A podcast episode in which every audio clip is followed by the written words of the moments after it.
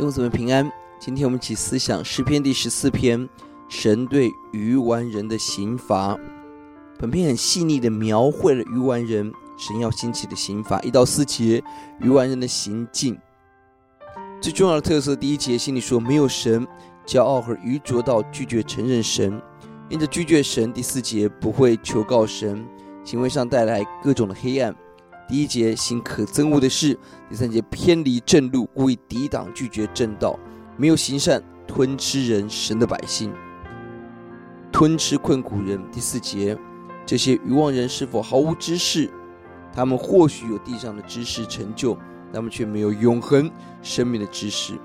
为什么人会落到这样的下场？第二节，因为人根本不寻求神，无法知道神，无法得见神。五到六，神要兴起。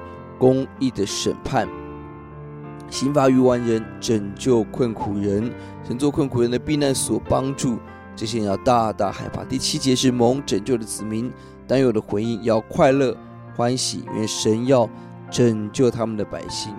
以色列的救恩关键在于西安，面对许多的恶人愚顽人，愿我们仍坚持神的工作，大大欢喜。要记在第七节，但愿以色列的救恩从西安而出。耶华救回他被掳的子民，那是雅各要快乐，以色列要欢喜。大卫的诗篇却提到了被掳。大卫距离被掳约五百年，大卫如何看见？这是一首智慧诗，也是一首预言诗。大卫看见了神兴起的刑罚，而他看到更大的拯救，神要救回他的子民。神知道未来我们所面对的每一个挑战，每一个危机。求主使我们专心信靠他，跟随全知全能的神，何等的有福！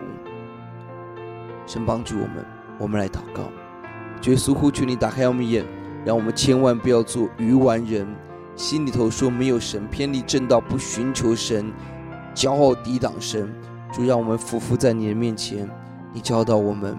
哦，主啊，主啊，你对愚顽人兴起很重的刑罚，让我们赶快悔改，让我们因着耶稣要欢喜。要快乐，看到幕后的救恩，我们心中充满了平安确据。谢谢主与我们同在，听我们的祷告，奉耶稣的名，阿门。